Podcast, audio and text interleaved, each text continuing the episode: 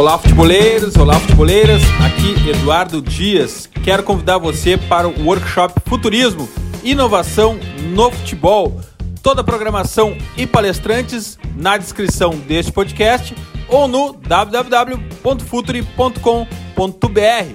Aguardo vocês lá e pense o jogo.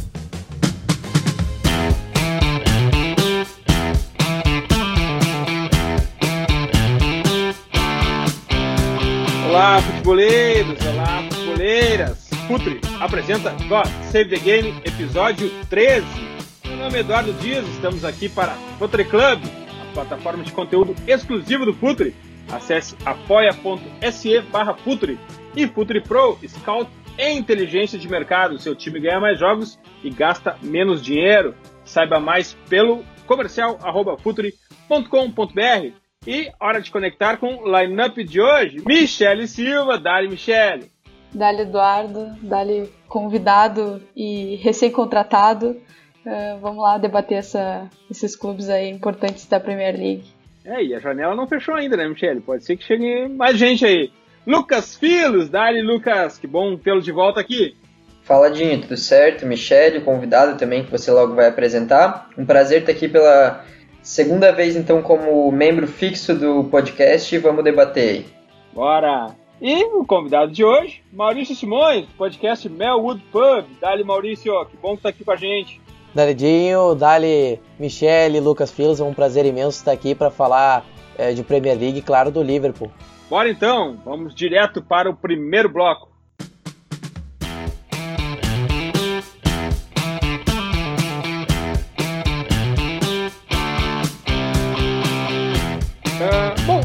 Começa no primeiro bloco falando de United. United que não é um assunto que a gente é, valorizou como deveria é, na primeira temporada do God Save the Game. Talvez até pela campanha do United na Premier League a gente não tenha dado muito foco para ele, porque afinal de contas é um é uma powerhouse da, da Premier League e a gente precisa assim sempre prestar atenção em United. Começar então falando com a Michelle. Michelle, e as primeiras impressões de United nessa Premier League? Então, acho que o United deixou seus torcedores um pouco apreensivos com o jogo que fez contra o Crystal Palace, né? Ainda que a gente possa reconhecer aí muito do trabalho do Roy Rodson à frente do Crystal Palace e dentro dessa proposta que por vezes não é valorizada por ser mais reativa, mas mostra, aí que funciona muito bem porque o Crystal Palace está algumas temporadas na Premier League, na primeira divisão. Então, mas do ponto de vista do United, eu acho que faltou Uh, talvez, talvez seja justamente por ser aí o primeiro jogo da Premier League, é o time que estava voltando, tem aí uma nova peça ser incorporada, mas que uh, hoje, a gente está gravando aqui na terça-feira contra o Luton Town, o Donny van de Beek já mostrou que se sente à vontade com a camisa do United, mas no jogo contra o Crystal Palace foi aí a primeira partida dele pelo clube, né, entrando no segundo tempo ali, nos minutos finais, sendo importante inclusive, o United deixou algumas expectativas, né? Eu acho que principalmente quanto à, defesa, assim, e, e no que se refere à criatividade do ataque. Parece ser um elenco muito muito alinhado com uma proposta mais reativa uh, por, por algumas peças, a característica de algumas peças como o Greenwood, o Rashford, o Daniel James e, e contra defesas mais fechadas o United ele mostra desde a temporada passada que ele leva um pouco mais de trabalho, digamos assim. Acho que debater essas dinâmicas de ataque aí e as possibilidades que o Solskjaer tem para explorar e possivelmente não explora, porque o United não apresenta muito repertório contra equipes como o Palace, que se fecham bem e não tem aquela necessidade de sair com a bola mais construída de trás. É uma, é uma, eu acho que é um debate interessante que a gente tem aí a propor uh, quando fala-se em Manchester United da atual temporada. Lucas Filos e a primeira fotografia do Manchester United. É, então, essa primeira fotografia da temporada foi muito ruim. Foi, assim, uh, péssima até eu diria. Acredito que foi uma das piores atuações do United sob o comando do Solskjaer. Foi meio que todo mundo mal. Individualmente não teve uma pessoa, um jogador que se salvou e tal, às vezes tem, né? Mas todos foram mal. Teve um principalmente que foi abaixo, que foi o Lindelof.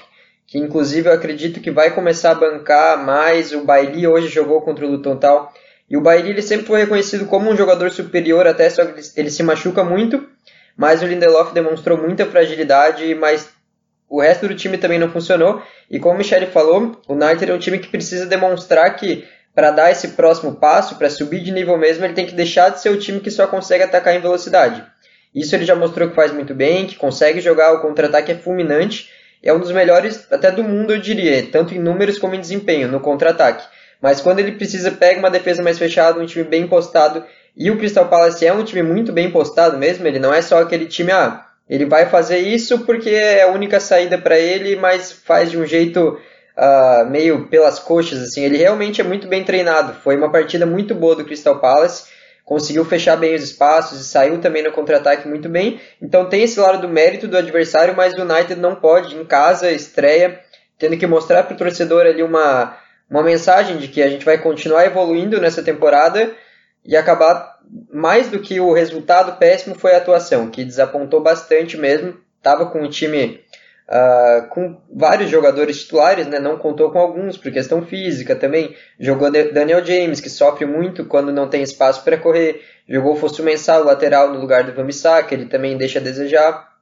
Shaw jogou mal, Pogba, ele é um cara que ele tem um talento imenso, mas é, é, é um fato que tem jogos que Parece que quando as coisas começam a dar errado e quando ele vê que os companheiros dele não estão num dia muito inspirado também, ele dá uma desanimada e começa ter aqueles lapsos que a gente conhece dele. Isso aconteceu mais uma vez. Então, falta ainda o United mostrar que vai chegar nesse próximo passo.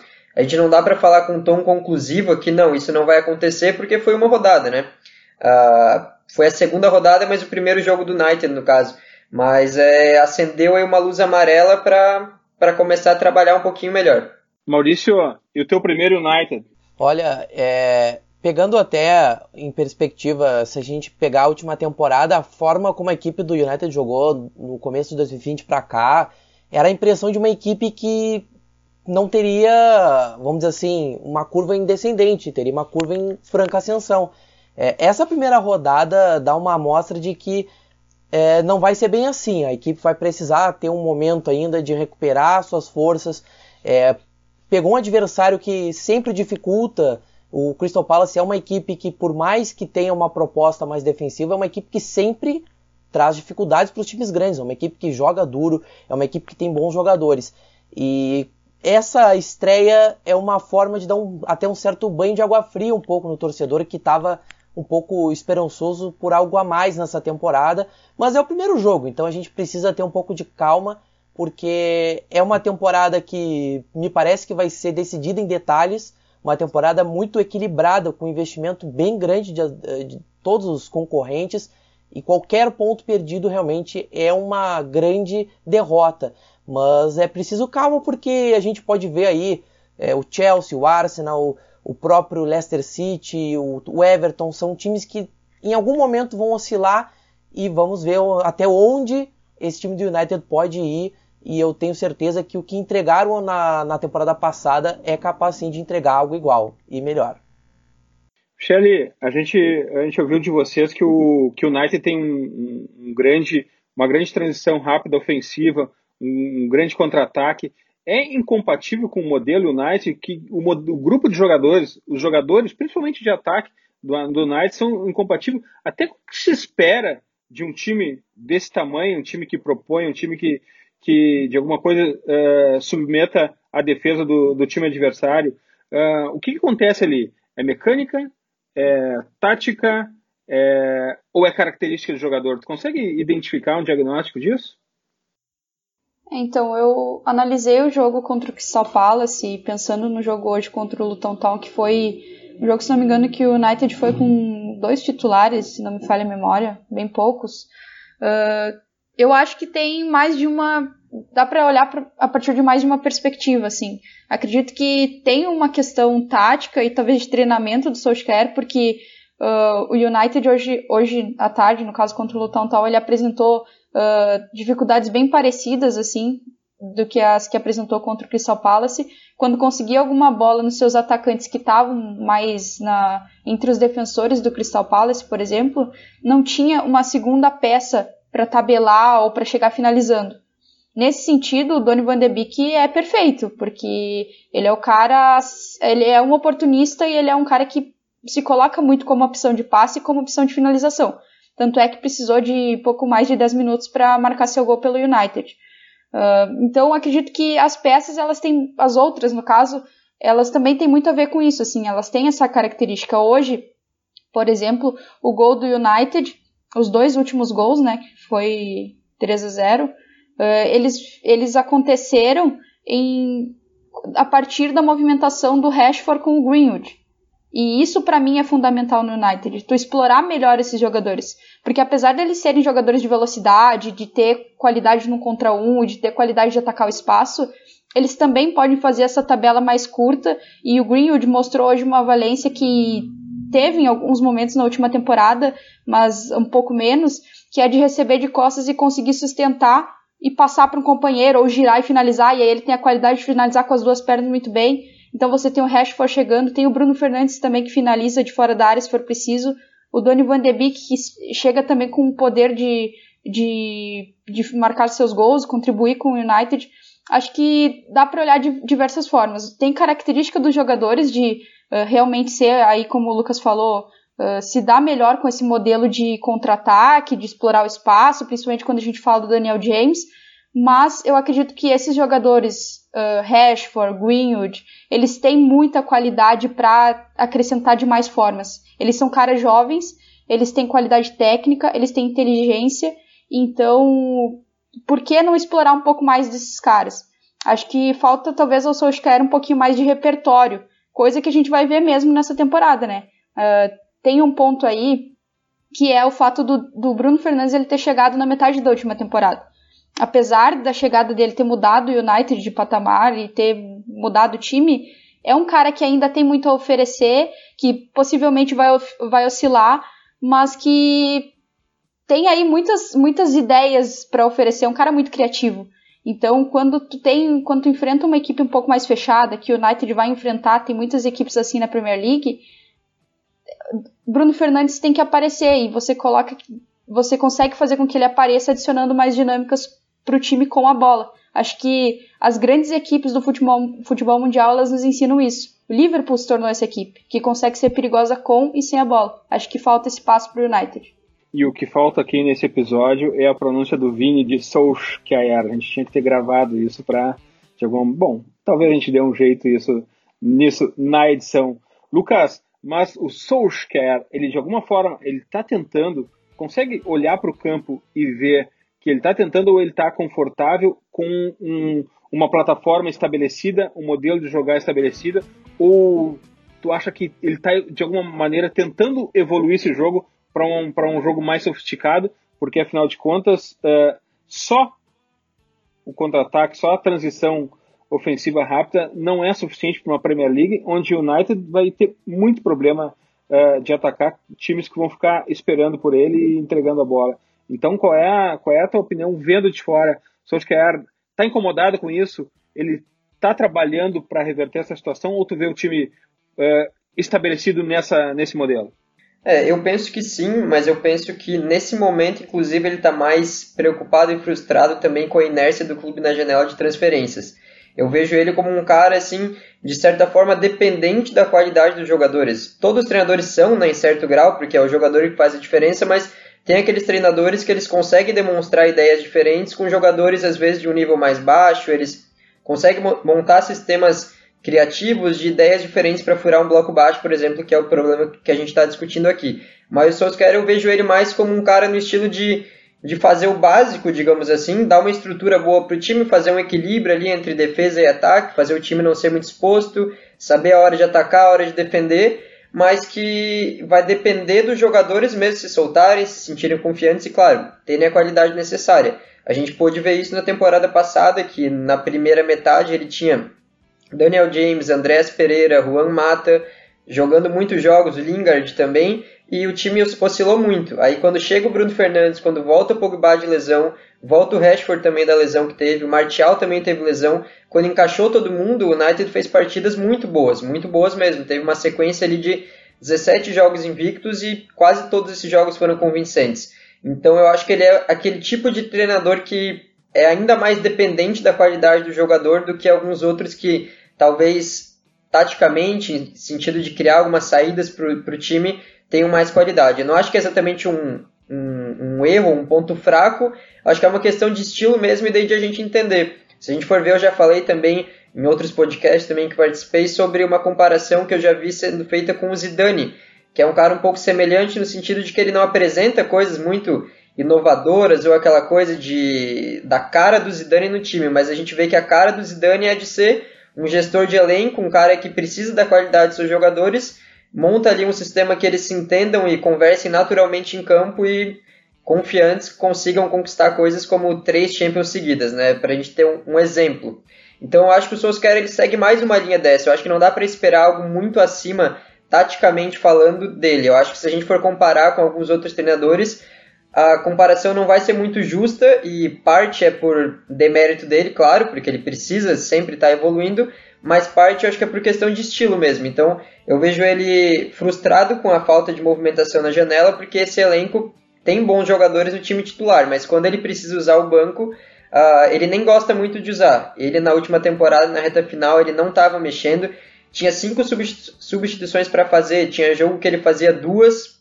Hoje ele foi colocar os três jogadores Uh, foram os titulares, no caso, que entraram, mas mesmo assim ele colocou bem no final. Ele é um cara que não mexe muito e eu vejo ele frustrado mais com, com a falta de qualidade no elenco saindo do banco de reservas. Então eu acho que ele tem a parcela de culpa e precisa demonstrar algumas saídas, mesmo que básicas, mas que não dá para esperar algo também uh, taticamente de outro mundo, eu acho. Maurício, e com esse grupo de jogadores dá para para ter variação tática, dá para tentar ser doutrinador, dominar o jogo, dá para tentar de alguma maneira ser mais impositivo uh, dentro de campo, uh, uh, como o, o, o, tamanho do, do United impõe? Eu acredito que algumas partidas da última temporada demonstram que é possível.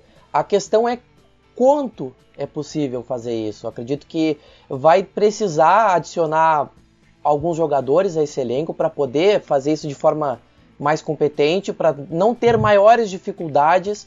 Mas é, a gente viu na, na, temporada passada, principalmente nessa metade em que o Bruno Fernandes esteve presente, mostrou que o United é capaz de fazer é, uma mudança, pelo menos, é, de se colocar mais como o time que se impõe. Né? Eu acredito que essa possibilidade se, se tornou maior a partir da chegada do Bruno Fernandes. Eu acredito que essa mudança ela precisa ser feita com mais jogadores nesse elenco que possam melhorar a qualidade dessa equipe.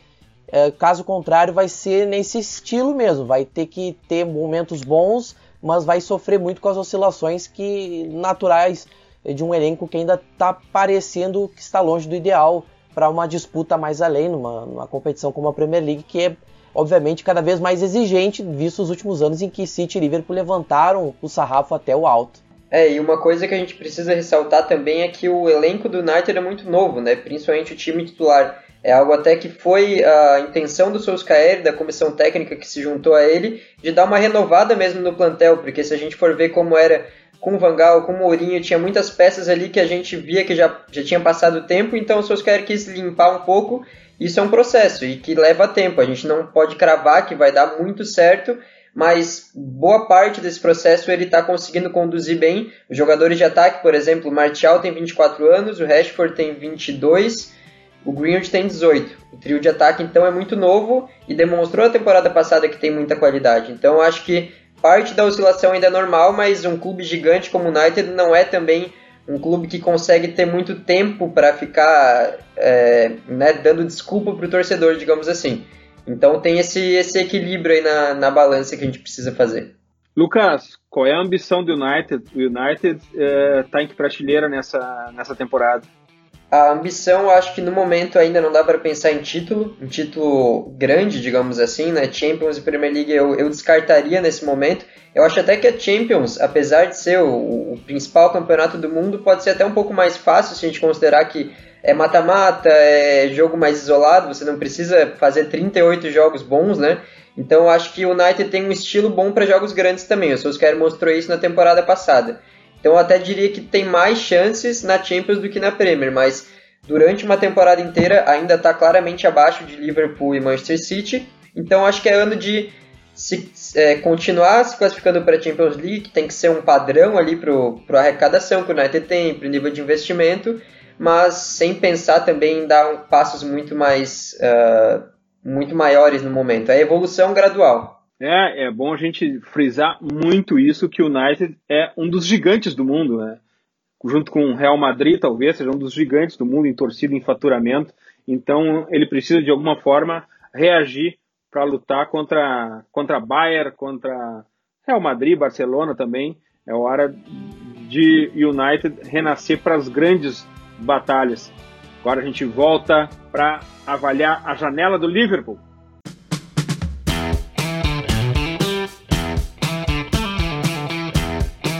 E o campeão foi as compras. Mais ou menos também, mais ou menos. É, janela do Liverpool. Michele, qual a tua avaliação? Na minha opinião, a janela do Liverpool, se eu falar uma palavra, já resume quão boa ela foi. Thiago Alcântara. Duas palavras, no caso. Perfeita, do ponto de vista assim, considerando que tu tem um coletivo muito bom já, e, e, o Liverpool dele tem algo que a gente falava agora do United, e que é o que o United, o Chelsea, o Arsenal, esses, esses, esses clubes grandes, e até o Tottenham, que foi finalista de Champions há pouco tempo, eles ainda não têm, que é uh, a execução de um projeto e um trabalho. O trabalho de treinador, de clube todo, uh, dentro de uma estrutura, de construir o estilo do time, esse é o estilo, mas aí dentro de campo tem aquelas questões que eu já observava antes de conseguir dominar as fases do jogo. Mas o, o Liverpool ele tem o trabalho, que para mim é o mais difícil, é o que janela nenhuma compra, digamos assim. Porque tu tem a, o, a sequência, tu tem a prospecção de atletas, tu tem investimentos até mais altos, por exemplo, o Alisson, que foi um investimento certeiro do Liverpool, o Van Dijk também. E agora com a chegada do Thiago, o Liverpool ele só sobe ainda mais de patamar, digamos assim. Então, o Thiago Alcântara, eu acho que assim, faltam palavras para definir o que ele faz pelo futebol, considerando que o futebol tem Messi, tem Cristiano Ronaldo, tem tantos gigantes. Ele é um dos caras que está muito acima nessa colocação, assim, nessa, nessa hierarquia dos grandes caras do futebol atual. E, e é um cara que vem por um valor até ok. 30 milhões de euros é um valor considerando o quão a Premier League é inflacionada e a qualidade que esse jogador tem, campeão da, da última Champions League pelo Bayern, sendo protagonista. Então, para mim, é a contratação que resume a janela do Liverpool, que foi muito boa, mas que chega só para somar um trabalho que é espetacular. E aí, falando do Diogo Jota também, que é o cara que veio do Overhampton, é um cara que já está acostumado ao estilo de jogo da Premier League, já está acostumado a, jogar a Premier League e tudo mais, né? Ele, ele, o Wolverhampton ele tem um estilo muito próprio de jogar, que é um pouco diferente do do Liverpool, mas ele é um cara bastante físico, então digamos assim que ele não, acho que a transição para que ele entre no time do Klopp, ela não é tão difícil pelo trabalho físico que o Wolverhampton tem, dos seus atletas eles jogarem aí a temporada inteira sem com o elenco bem enxuto e não ter lesão. Ah, recentemente o Jota ele teve uma lesão, ele, ele desfalcou o Wolverhampton em algumas temporadas, em alguns jogos, mas é, é, um cara que já está habituado à Premier League, um cara que entrega gols, entrega assistência, entrega momentos sem a bola, que para o Liverpool é muito importante. Então, para mim, ele é um encaixe perfeito. Assim, a questão que fica é são duas, na verdade. Uma que o pessoal falou, ah, mas não vai ser titular. Na, na minha concepção, não vai ser titular chega para ser uma peça de backup importante para o Klopp, considerando que o time joga Champions League, joga Premier League e, como o Maurício falou, City e Liverpool elevaram o nível da competição na Inglaterra a um nível sobrenatural. Então, precisa desses jogadores até para o time conseguir oxigênio aí em alguns jogos. E, e, o segundo ponto seria a questão do valor, né? Será que não era melhor ter trazido o Timo Werner por, esse, por essa grana? Mas aí é a forma do Liverpool se posicionar no mercado e acho aceitável também. acho que esse todo faz o Liverpool muito potente, digamos assim. Lucas, uma janela no mínimo cool, Thiago e Jota, e também uma janela que faz todo sentido para o padrão atual de scout no mundo, né? De pesquisa, de análise e de tiros certeiros de adaptação. E aqui nesse caso um jogador de performance, um jogador de desenvolvimento. Eu acho que essa janela cool do Liverpool, ela traduz é, não só o momento do Liverpool, mas o momento de todo um scout mundial, assim, de busca de pesquisa e de sempre buscar o tiro certeiro, né, Lucas? Ah, sim, o Liverpool é um clube que tem no seu departamento de futebol, assim, todos os setores que envolvem como referência mesmo, né, no mundo atualmente. A forma que eles conseguiram construir um projeto, passando por altos e baixos, o começo com o Klopp não foi uh, só flores, né, digamos assim, então ele teve paciência e teve uh, capacidade, claro, para chegar onde está hoje. Então, essa janela foi mais um exemplo disso, porque ele foi pontualmente, sem desespero. É, o torcedor muitas vezes quer respostas muito rápidas, quer ver o é, time contratando o jogador X e já começa a fazer uma pressão para o clube contratar tal, tal, tal, mas não, o Klopp não vai ser um cara que vai contratar por contratar. Claramente ele é um cara que quer ter um conceito mais pontual, porque até porque os princípios dele são muito acima da média, né? Você chegar a jogar no Liverpool não adianta você ser bom, tem que preencher vários requisitos ali, principalmente parte física, parte mental, de intensidade, de como você vai encaixar o jogador no, no sistema. Então ele é um cara que preza muito por isso. Teve também o lateral esquerdo que chegou, né, o Tsimikas, uh, veio da Grécia. E ele é um outro jogador também que preenche uma posição que era necessária, que é a reserva do Robertson. Ele não tinha na temporada passada. O Jota ele preenche a posição necessária de reserva do trio de ataque, porque ele pode jogar até numa função semelhante à do Firmino, mas principalmente vindo pelos lados e a função que é mais importante do que a posição né, nesse livro, ele ataca muitos espaços, ele é mais um segundo atacante, como Salah e Mané também conseguem ser, e o Thiago, que dispensa apresentações, Michele já falou dele, um cara de altíssimo nível que ele também dá uma dinâmica diferente para esse meio campo, que é o setor, eu diria até o setor principal do Liverpool, é ali que, que controla tudo, tanto do ponto de vista defensivo e ofensivo. Eles que dão a base para o ataque se soltar e eles protegem a defesa. Mas o Thiago ele chega para ser um passo ainda maior em determinados jogos para ele achar um passe diferente, para ele na visão diferenciada, que eu acho que é incomparável até no futebol mundial hoje em dia, é difícil você colocar é, poucos jogadores se comparam ao Thiago nesse sentido, então ele dá um, algo a mais ali, né? A cereja no bolo, digamos assim. E tem o fator também de ser um cara que é reconhecidamente craque, chegando ali nos treinamentos, no vestiário, dá uma animada no elenco também. Eu acho que é um tipo de contratação que faz o jogador que está ao lado dele pensar: não, a gente vai continuar crescendo, a gente tem mais jogadores de qualidade chegando, vamos continuar se desenvolvendo aqui. E eu acho que o Liverpool uh, começa essa temporada novamente como favorito para a Premier League e como favorito para a Champions também. E que bacana que foi a despedida dele do Bayern, né? Algo totalmente civilizado. Muito respeito, né? Muito respeito, o Bayern se despedindo de um jogador que simplesmente não quis ficar após um, um, um título europeu. Isso foi fantástico. Assim, ok, não, fiz, não quis ficar, o contrato é esse, termina tal dia, profissionalismo, adeus e muito obrigado por tudo. Saída digna, como sempre tem que ser. Maurício, e a janela? Olha, é, eu diria que para a maioria da torcida a, a janela foi um 9, talvez um 10, faltando a estrelinha. A estrelinha eu diria que seria o zagueiro para repor o, o Lovren.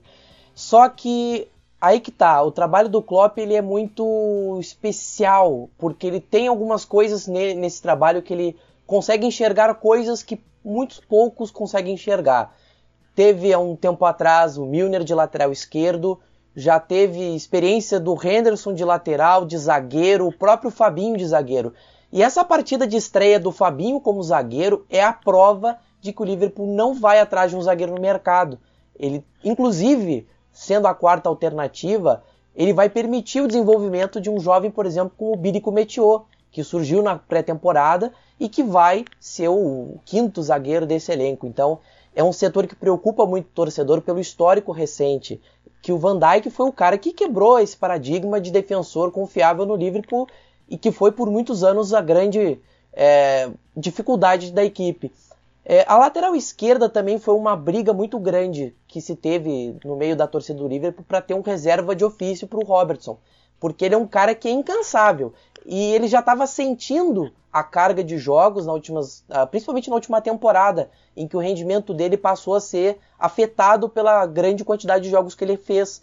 E é um cara que tem muito gás dentro de campo, um cara que dá muita energia dele. E ele joga praticamente todos os jogos. É raro ver ele faltar uma partida, seja é, o jogo de Liga dos Campeões de Premier League. Os únicos jogos que ele deixa de jogar são os das Copas domésticas. Então é importante ter um cara com quem ele possa dividir a carga de jogos para poder desempenhar melhor. E é claro, a, a chegada do Diogo Jota para o ataque é uma outra peça que o torcedor também minha, uh, vinha muito pedindo. Por quê? Uh, havia muita dúvida a respeito da confiabilidade física do Shaqiri, um jogador que, por mais que tenha feito bons jogos em 18 19 e teve um bom jogo na última temporada contra o Everton, é um jogador que passa muito tempo no departamento médico e isso preocupa muito o torcedor. Que gostaria muito também de ver mais do Harvey Elliott, que é um jovem que surgiu, é, veio do Fulham na última temporada, mas que teve poucos minutos na Premier League. E também teve o Origi, que é um cara que já virou um, um ídolo cult da torcida, só que o, tor o, torcedor sabe muito bem o que ele é capaz de entregar. Ele entrega o feijão é, com arroz. É craque e é meme, hein, Maurício? É, ele é, ele é exatamente isso. Ele é um cara que você sabe que ele não vai entregar mais do que isso.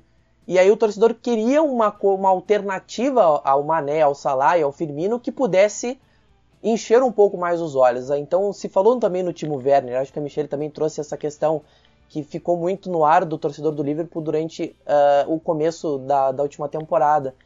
É, será que vem o Timo Werner? Seria interessante trazê-lo. No entanto, várias questões, eu diria, muito mais financeiras pelo desejo do próprio jogador de ter um salário melhor, o Chelsea pôde oferecer isso, é uma questão muito mais profissional. E o Diogo Jota é um cara que vem para ser, de fato, o cara que vai é, ser o pau para toda a obra, como se diz no, no, jargão. Ele vai poder ser o backup que talvez o Origi também vinha sendo. Vai ser o cara que vai jogar de ponta, o cara que pode jogar mais avançado uh, na função do Firmino. Só que o Minamino também é outro jogador que já está aí para isso e ele vai ter essa flexibilidade de poder escolher se vai com o Origi, com o Minamino, se vai com o Jota. Então, é, o Jota eu acredito que vai ser um pouco mais utilizado, até pela adaptação dele à liga ser muito mais prática. Um cara que já está no Wolverhampton já há um bom tempo e, e tem uma característica muito próxima dos jogadores de ataque das pontas. E acredito que vai ser uma adaptação mais suave na equipe. E quanto ao Thiago Alcântara, eu diria que ele é a cereja do bolo para essa equipe é, o Klopp vem alterando devagar a forma do Liverpool jogar. Se a gente observar a temporada 17-18, que foi a do vice-campeonato europeu, para a temporada seguinte do título europeu, é perceptível a mudança da equipe. A saída do Coutinho, principalmente, é, foi o primeiro passo, mas a chegada de jogadores no, como o Fabinho, como o Keita, como inclusive o Shaqiri, mudaram um pouco a forma da equipe trabalhar em campo. E a temporada 19-20, a temporada do título inglês, ela foi uma evolução da temporada do vice-campeonato inglês. Foi uma equipe que conseguiu ser muito mais dominante e com uma proposta de jogo muito menos é, intensa, um pouquinho mais paciente dentro de campo. E o Thiago é o cara que dá a consistência, dá aquele passe diferente. É talvez o que o torcedor muito gostaria de ver no Nabi Keita, um jogador que desse o diferente nesse meio-campo, que não fosse um cara reconhecidamente tão físico, um cara que tivesse qualidade técnica para acrescentar para essa equipe. E o Thiago vai ser esse cara, vai ser o cara que vai dar uma outra possibilidade para o Klopp desenvolver esse meio-campo, que é o setor que o time do Liverpool mais roda durante a temporada. Então, como o Klopp mexe muito conforme o adversário nesse meio-campo, o Thiago vai dar uma flexibilidade muito maior para o Klopp poder optar num jogo mais complicado, poder ter o cara com um passe mais refinado e eu acho que é, de fato a janela do Liverpool só não foi aquele 10 estrelinhas para o torcedor porque não vai vir um zagueiro, mas a chegada desses caras todos vão acrescentar a equipe, vão manter o nível de competitividade lá no alto e isso é fundamental, já que o Manchester City é um adversário que a gente sabe que vai bater firme e forte nessa briga.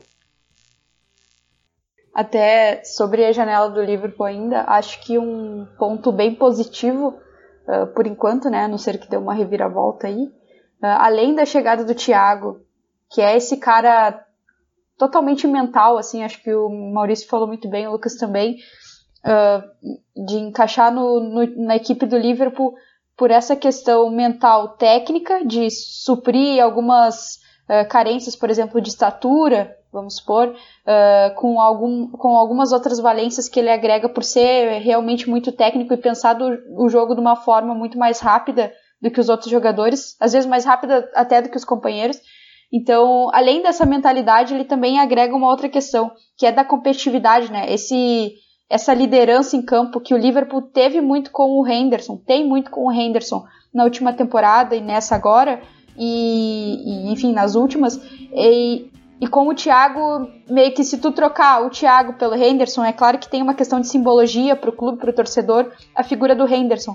Mas a nível de liderança em campo, o Thiago agrega muito isso também. Então, eu acho que esse é um fator interessante de destacar. E, como eu ia falando, se não tiver nenhuma reviravolta, um fator para o Liverpool comemorar muito é a permanência do Winaldo, porque é um cara fundamental para o Liverpool que assim ocupando espaços e principalmente uh, nessa pressão mais alta que o Liverpool costuma fazer e além disso, né, tudo que o Liverpool já constrói com seu ataque. O jogo contra o Chelsea ele tem muitas coisas para ser analisado assim desse ponto de vista e a partida do Firmino, por exemplo, foi espetacular.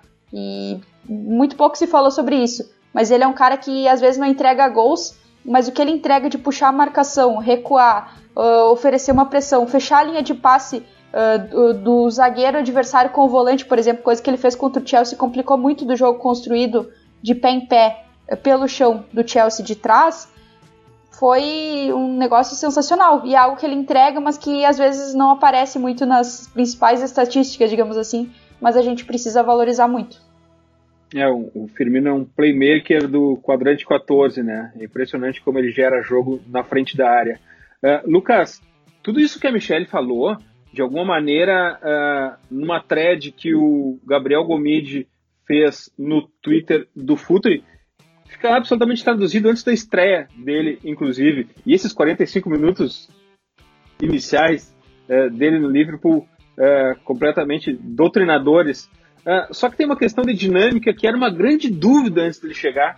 A velocidade dele não é a velocidade do livro, pelo menos é a velocidade uh, de movimentação em campo. Uh, isso, de alguma maneira, pode ser substituído ou solucionado pela, pela incrível geração de jogo e de passes que ele dá durante o jogo, porque é, de fato, é, tinha que se dar razão para quem levantava essa dúvida. Porque na hora de ver o Liverpool jogando o rock and roll e na hora de ver o Thiago em campo, não é a mesma velocidade. Só que quando entra, dá tudo certo. Deu tudo certo nesse primeiro momento. E, e, e nos mapas e nos gráficos já, já, já davam esse indício. Tinha aquela, aquela imensa distribuição e toques na bola seriam algo coerente com o rock and roll. É, eu acredito que o Thiago que encaixa no Liverpool hoje é o que se desenvolveu nas últimas temporadas na Alemanha. Eu acho que o Thiago de uns três anos atrás uh, e do início da carreira não era um cara que ia se encaixar nesse Liverpool. Era um cara mais frágil, ele era mais de jogo com a bola nos pés. No Liverpool ele tem que chegar sendo um cara que joga muito sem a bola nos pés também. A gente sabe da qualidade técnica dele e como ele é perfeito nos passes, mas Uh, o Liverpool pede que todos os seus jogadores se dediquem muito na marcação, na pressão, principalmente ocupar o espaço também. E eu acho que esse é o ponto que ele consegue sobressair. Se no físico, na intensidade, ele é um pouco abaixo de, por exemplo, o Arnaldo, um Henderson, isso certamente ele é um cara que ele é inteligente no posicionamento. Então, eu acho que ele consegue com, compensar ocupando o espaço certo. Ele não é aquele cara que, porque tem técnica, vai sair driblando todo mundo e ir para cima sem mais nem menos. Ele é um cara que sabe o momento de ficar mais preso, de ficar segurando, protegendo a defesa. Isso ele desenvolveu muito na Alemanha. No Bayern de Munique, ele, nas últimas duas temporadas principalmente, ele se tornou um pilar defensivo também e não só ofensivo. Então eu acho que por ele ter se tornado mais completo, ele encaixa. Se fosse o Thiago uh, versão anterior, a versão 1.0, me levantaria mais dúvidas também. Então agora é ver como que ele vai adaptar essas características que ele já adaptou ao seu jogo, mas dentro do contexto da Premier League que é mais exigente do que o que ele enfrentou na Bundesliga, né? Então a gente ainda não pode falar que deu totalmente certo, mas que tem os indícios aí e tem a, a capacidade de ele conseguir uh, encaixar assim e se tornar a cereja do bolo, como a gente falou. Maurício, Thiago é rock and roll? Uh, acredito que agora ele é. Agora ele é. Ele tá dentro desse, desse modelo do Klopp e vai, com certeza, vai ser. Se o Fabinho se tornou, o Thiago é tranquilo. É, é tranquilo pro Thiago. Bom. O Fabinho demorou seis meses para entrar nesse, nessa sinfonia do Klopp. E acho que o, o Thiago, pela primeira partida que ele já fez nesses primeiros 45 minutos, já mostrou que vai ser tranquilo para ele. Acho que se ele aguentou o ritmo alemão, aguentar o ritmo do Klopp é absolutamente tranquilo. E eu, eu gosto muito de ver como ele já está, é, vamos dizer assim, integrado a essa equipe. Eu acho que ele vai muito de encontro ao que o Klopp tem buscado no Liverpool. Ele está conseguindo suavizar esse rock and roll um pouco. E o Thiago, talvez, de fato, como eu citei anteriormente, é a cereja do bolo dessa mudança do Liverpool. Agora, ele é o cara que vem para ser, talvez, aí a grande representação do que o Liverpool tem trazido desde a temporada passada e que tem sido o motivo do sucesso tão grande dessa equipe. Bom, hoje a gente falou de United, United que vai ser uma pauta é, que a gente vai repetir muito durante esse ano. Vamos acompanhar essa evolução e também para o Vini vir aqui e falar em Solskjaer da maneira correta como tem que ser. Então, de, pelo bem ou pelo mal, essa pauta volta e também a, falamos sobre a janela cool do Liverpool. E agora é hora de saber no que prestar atenção nas próximas semanas no futebol inglês, Michele. Então, eu vou destacar o, o, a reedição da Supercopa da Inglaterra entre Liverpool e Arsenal. É, o jogo aí Klopp versus Arteta. Um, novamente, aquela questão que eu já falava, um trabalho consolidado versus um projeto que está se construindo aí para se transformar em algo de identidade do Arsenal, de consolidação na Premier League. Então, acho que vai ser bem interessante ver aí esses caras mais jovens do Arsenal, principalmente o Saka, que vem fazendo bons jogos, aí já fez na última temporada, vem se destacando, e ver como é que o Liverpool vai sair também nessa partida, né? A gente fala aí muito do Thiago, o Fabinho vai, vai se manter como zagueiro, eu acho que é uma excelente opção, uh, considerando aí que enfim, considerando que Joe Gomes uh, teve aí período de lesão e o Matip também, e o Fabinho foi muito bem no jogo contra o Chelsea e meio que tu encaixa um cara que não tinha como sair do time pela qualidade que ele tem. Então vai ser bem interessante ver esse Arsenal Liverpool. Quem puder acompanhar, recomendo muitíssimo. Valeu, Michele. Até a próxima. Valeu, até a próxima. Lucas Filos, no que prestar atenção nas próximas semanas no futebol inglês? Então, eu destaco o Everton do Carlo Ancelotti, um time que já está chamando muita atenção uh, por ter o Carlo Ancelotti, por ser um time que sempre faz contratações interessantes e por ter feito uma janela muito boa, né? tanto em termos de nome como em termos de, de encaixe mesmo com as ideias do treinador, eles estão mostrando isso até o momento. Uh, é começo ainda, claro, desses jogadores que chegaram, principalmente Rames Rodrigues, né? Tem também Alan, Ducuré, que já chegaram muito bem. Uh, o time foi uh, arrasador contra o West Bromwich, depois de um começo ali um pouco mais conturbado, e nos próximos jogos enfrenta o Crystal Palace e o Brighton. São as duas partidas antes da pausa para a data FIFA. E são dois times que, se têm qualidade inferior individual, no sentido individual, coletivamente fazem bons jogos e estão fazendo um bom início de temporada também. Então acho que serão confrontos bem interessantes de assistir e para ver se esse Everton finalmente vai para frente como ele sempre prometeu, mas ultimamente não foi, né? Tem qualidade para isso, tem treinador para isso e está sendo legal de acompanhar. Valeu, Lucas. Até a próxima. Valeu, um abraço. Foi um prazer. Maurício, no que prestar atenção nas próximas semanas no futebol inglês? Eu destaco o confronto entre Chris Wilder e Marcelo Bielsa, o Sheffield United e o Leeds. Eu acredito que é uma partida muito interessante que deve vir por aí. É o Leeds que já nos seus dois primeiros jogos teve duas partidas cheias de gols um time que marca muitos gols e toma muitos gols. Acho que esse confronto me chama muito a atenção porque o time do Sheffield foi a grande sensação da temporada passada e o Leeds parece que vai ser a dessa temporada. Então é, é um desafio aí interessante pro, pro Bielsa encarar essa equipe do, do Leeds, aliás, do Sheffield United, que vai ser um jogaço, tenho certeza que vai ser entretenimento puro estilo Premier League. Valeu, Maurício. Sabe que tu tá no radar do nosso scouting aqui. Então, daqui uns dias a gente fala com o teu agente aí, qualquer coisa já sobe no buzz aqui. Valeu, obrigado pela tua presença. Volto sempre. Valeu, eu que agradeço pelo convite, é um imenso prazer estar aqui, então até a próxima. Valeu, a gente volta em seguida, em breve. Nós somos o Futre e temos um convite para você. Pense o jogo. Até a próxima.